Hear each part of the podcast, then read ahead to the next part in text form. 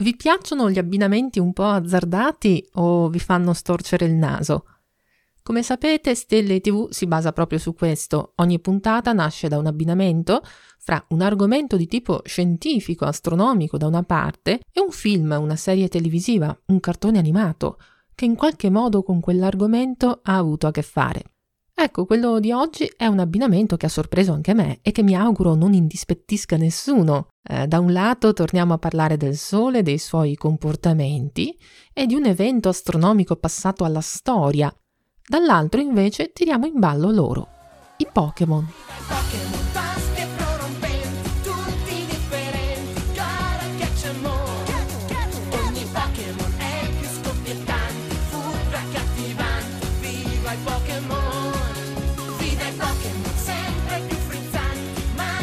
È un anime giapponese che a me sembra uscito ieri e che invece conta già i suoi anni.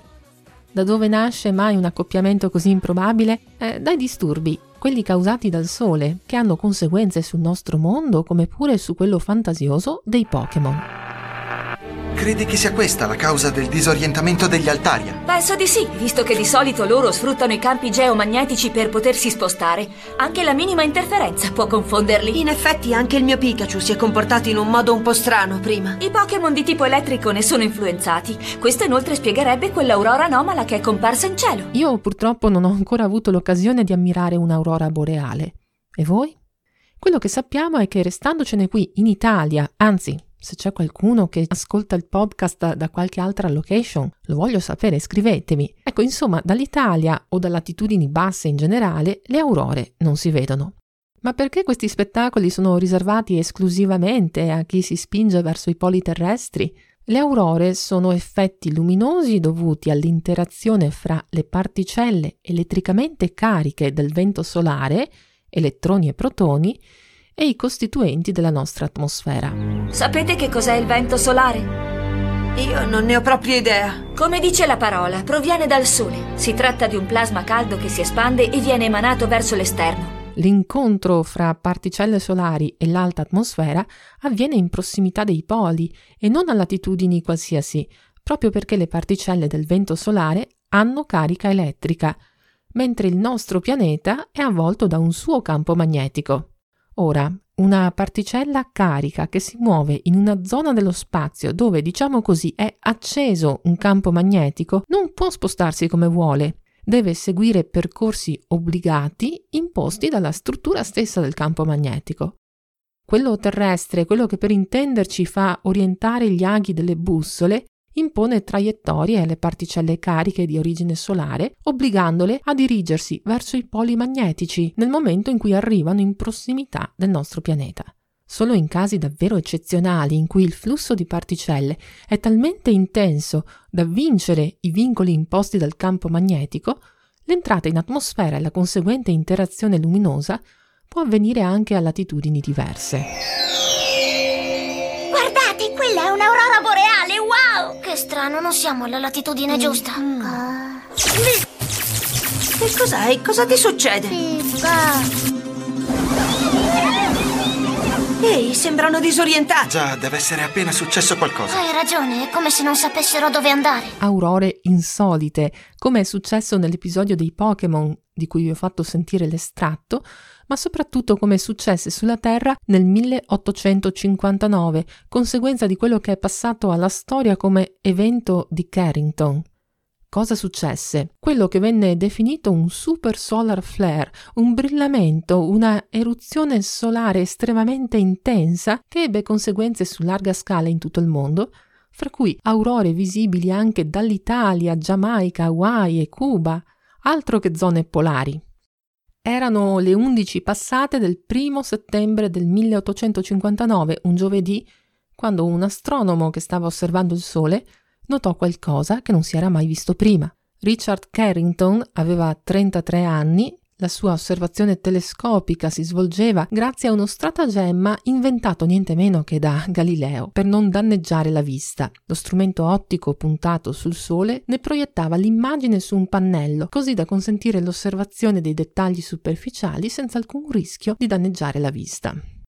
Dunque, Carrington stava osservando un agglomerato di macchie solari, quando si accorse che proprio internamente a quelle zone scure erano comparse delle regioni luminosissime con una forma particolare che venne definita fagiolo. Carrington aveva capito subito che si trattava di un evento straordinario, che però non durò a lungo, neanche il tempo di andare a cercare un collega per condividere l'osservazione, che già la luminosità si era affievolita. Carrington aveva osservato dei brillamenti da record. I brillamenti sono esplosioni violente, improvvise e luminose. Un brillamento può durare minuti o ore, sprigionando non solo luce visibile, ma anche radiazione X e nei casi più energetici anche radiazione gamma. I brillamenti sprigionano anche protoni ed elettroni ed è con il loro contributo aggiuntivo che l'intensità del flusso di particelle cariche dirette verso il nostro pianeta può subire un'impennata. Ecco che allora, in quel settembre milleottocentocinquantanove, si videro aurore inaspettate, ma non solo. Il sistema telegrafico mondiale andò in tilt. I cavi in rame si fusero per via delle correnti elettriche indotte provocate dalla tempesta geomagnetica.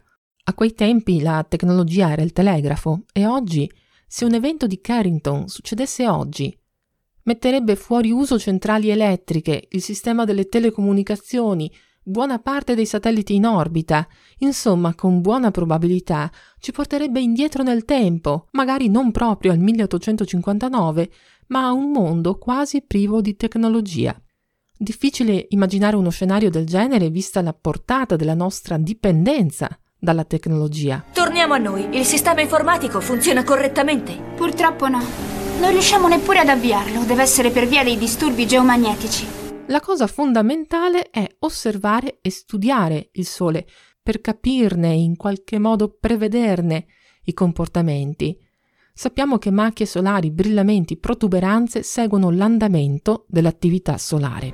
Ecco la risposta che mi hanno inviato dalla centrale. Stiamo entrando nel ciclo in cui le macchie si ingrandiscono. Macchie solari? Mm. Sono delle vere e proprie macchie scure che si allargano e si restringono più o meno ogni dieci anni. Quando si ingrandiscono, il vento solare diventa più forte. Ecco, guardate, la centrale mi ha mandato delle informazioni a questo proposito. Si tratta di un diagramma. La curva rossa rappresenta il disturbo geomagnetico che si è verificato. Le curve si sono unite. Forse sto per dire una sciocchezza, ma allora il responsabile di tutti i problemi geomagnetici altri non è che il vento solare, o no?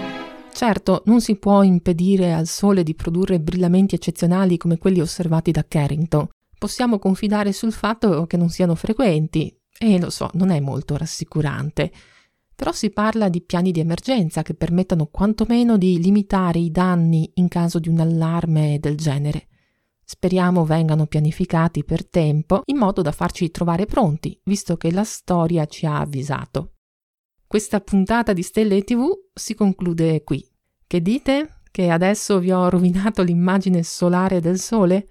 Ma no, continueremo a godercelo al di là di tutte le emergenze, ma cercando di conoscerlo sempre meglio. Le sorprese che hanno a che fare con il Sole è meglio trovarle solo per caso in un episodio dei Pokémon dove qualcuno ha studiato per non far dire degli strafalcioni agli amici di Pikachu. Come sempre, se vi va, lasciate un messaggio, un saluto o un commento. Mi fa piacere conoscervi. Alla prossima!